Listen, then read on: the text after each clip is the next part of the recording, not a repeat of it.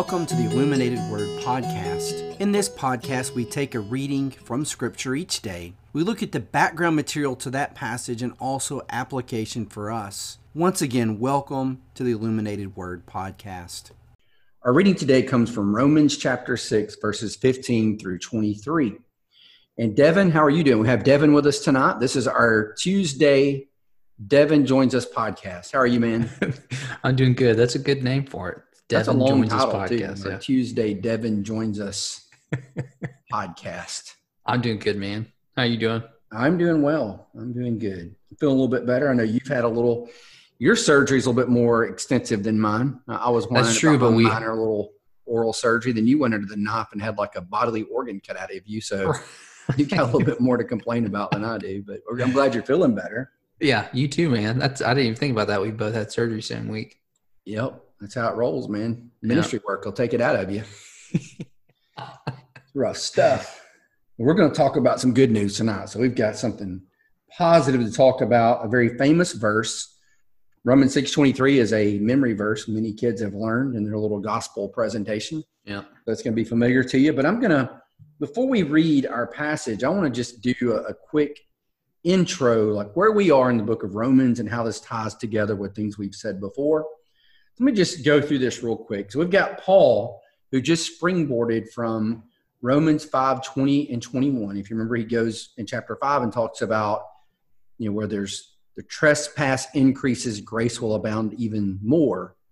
And that comes to a really important question in Romans 6 and this idea of abusing grace. You know, just because uh, grace increases because of our sins should we continue in sin so grace can abound. And of course paul says god forbid. So 6 uh, verses 1 through 14 he's talking about the superabounding grace of god but it does not provide a license to sin. And this is because believers by dying and rising with christ have experienced a change of lordship from mastery under sin to freedom and a new way of life by entering into the story of Jesus' death, the Messiah's death and resurrection, as is embodied in baptism. They have given sin its funeral rites, and we are risen into new life. So sin, we've we've given it its last rites in baptism, so to speak, mm. and now we've been raised to a new life in Christ. And so that takes us to this passage where now, Devin, we're going to see grace versus law uh, played off of each other. And uh, this will be interesting to see how grace works. Does grace have any imperatives? You know, we think, okay, law means you're being told to do something. Well, does grace just mean you're just kind of laissez faire and out there doing what you want to do? That's a really good right. question. Yeah. So, Devin, I'm going to read the passage real quick and we'll launch right into our passage. Sounds good. Uh, rather lengthy reading tonight, but here we go. The English Standard Version starting at verse 15. What then? Are we to sin because we are not under law but under grace? By no means. But you, but do you, here we go. I'm struggling here tonight, Devin. Do you not know that if you present yourselves to anyone as obedient slaves, you are slaves of the one whom you obey, either of sin which leads to death or of obedience which leads to righteousness? But thanks be to God that you who were once slaves of sin became have become obedient from the heart to the standard of teaching to which you were committed. And having been free from sin, having become slaves of righteousness. I'm speaking in human terms because of your natural limitations. For just as you once presented your members as slaves to impurity and to lawlessness, leading to more lawlessness, so now present your members as slaves to righteousness, leading to sanctification.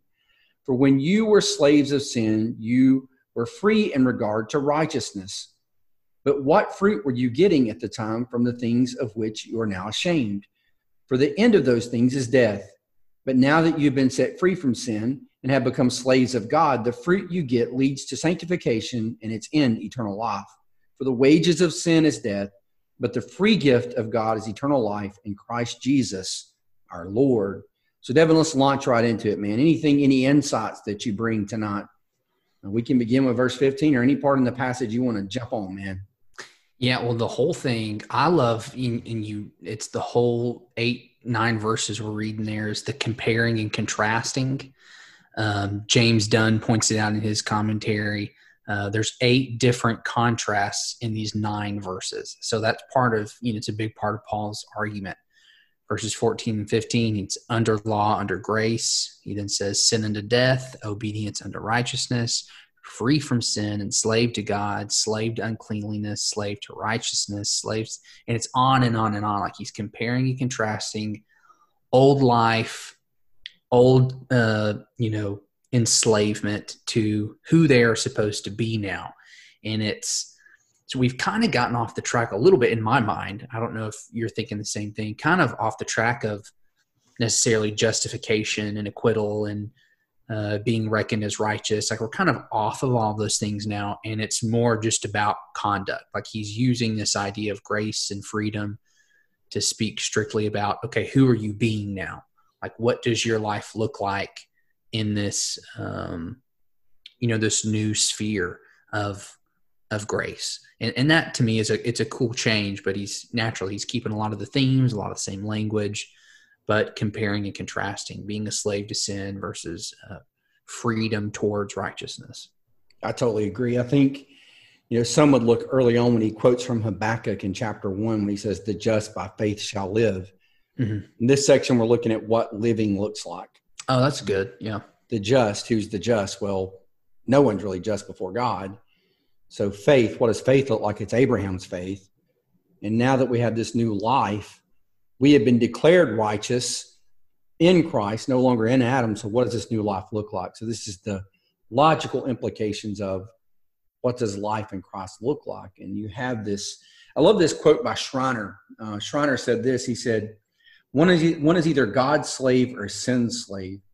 Those who think that freedom is attained by jettisoning obedience to God opt for sin as their Lord. Hmm. Paul's going to tell you really quick obedience does, does matter. And we had that yeah. podcast not long ago where we said baptism matters. And this one, we're learning obedience matters. Mm-hmm. Uh, that grace does not give us the license to, I think there, and I'll just say this from my experience teaching classes with people, there's this huge misconception that we no longer live under the law, so therefore there's really nothing to be obeyed. And when you talk about obedience, somehow you've got this works righteousness up your sleeve. You know, you're trying to work it in there. And that's not it at all. Paul's like saying, okay, there's a whole new paradigm at play. You were enslaved to sin under the law, condemned on this path to death. Now you've been freed, and your members are no longer slaves to unrighteousness, but now you can obey. Like you have been changed. Like I really think in Paul's mind, there is this transformation of the heart that was spoken of by the prophets back in Ezekiel and Jeremiah, like Jeremiah 31, 33, Ezekiel 11, 19, which we know is through the Holy Spirit. But there's been this change that's happened, this real thing that God has done to us where now we can obey. We have been uh, unloosed from the shackles of sin. Yeah, I think that needs to be a part of our preaching and teaching a lot more is is what grace brings along with it. Um, you know, I think it's really popular to preach on grace. and It's really popular to preach on justification, but it's not popular to preach on. All right, now you have now you have to live this way. now you have to do things this way. You know what I mean? So uh, Galatians six two, bear one another's burdens and so fulfill the law of Christ. Like there is something within Christ that you have to do now, and so um, I, uh, it's Witherington that he he had a comment that I liked that said, you know, freedom has been given, but what kind of freedom? It's not an obligation. Uh, you're, not free from an obligation of of family and duty, uh, but you're free specifically from sin and specifically freedom from certain lifestyles. You no longer have to live the way the world lives. Like you have a way out now, and that's where your freedom is in. And so you still have like the same obligations to family, to order, to uh, you know your society. You're still a, a functioning member, and you need to operate with inside that. On top of like Galatians two or First Corinthians uh, nine, the law of Christ, and you know it'd be interesting to do kind of like a a series on what the law of Christ looks like, um, what we're called to do with within our freedom. Yeah, there's a lot of debate about using that word law of Christ, but it's used. yeah. sit there and say all day long, that's a bad term. It's almost like a curse word to people. but it's used yeah. in scripture. And then you get something very similar in verse 17. The English Standard Version renders it this. Um, I'll just read the whole verse. But thanks be to God that you who are once slaves of sin have become obedient from the heart to the standard of teaching to which you were committed. The standard of teaching. Um, different translated translation translations translate it uh, in, in various ways. Um, there's pattern of teaching; it can be translated that way. Uh, the NIV uh, translate the phrase as claimed your allegiance. I kind of like that idea of allegiance. You're reading a book about that right now too. Yeah, Evan is. Yep. Uh, this idea of allegiance to the gospel, allegiance to Christ, uh, to which you were committed. And, and Paul says they have been set free by this pattern of teaching. So something has come to them, this rule of faith or this teaching of the gospel that they've already heard before Paul ever got there because he's already talking about their faith. So they've received something. There's some type of apostolic teaching that came down to them in an authoritative manner that they have aligned their lives with. So when we align our lives with the teachings of Jesus and Scripture, there is a freedom there. There's a new freedom by aligning our lives with uh, the teachings of Christ and the teachings of the apostles because they have the words of Christ. We don't see it as the law of Moses per se. It's not the same type of relationship, but there's this concept that you've been set free, you've been given the Holy Spirit, and now this is how you how you live. This is it. You've been set free to live this way, and this way of living is liberating. Yeah, Philippians 3:17, join in imitating me and keep your eyes on those who walk according to the example you have in us. That's the same word being used, tupos. Yep. It's an example. It's something being set by the apostles that uh, the rest of us disciples, there's this expectation like, hey, we really follow Jesus' teachings. We've given them to you. Now you're supposed to follow them as well. And we've set it with an example now, not just not just by our words.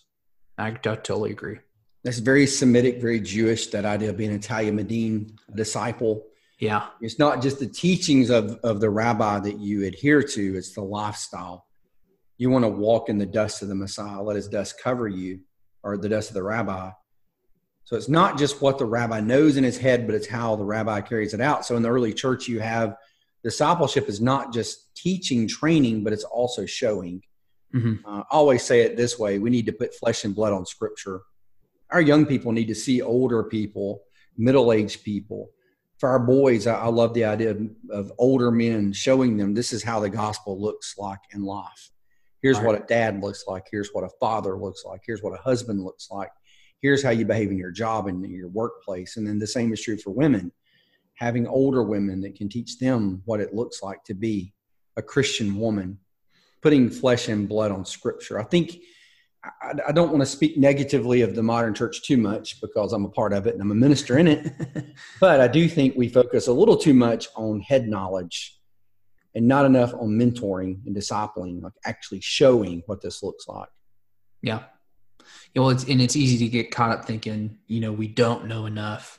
There's more for us to understand and get caught up in, you know, what, what am I going to be teaching? What am I going to be preaching on?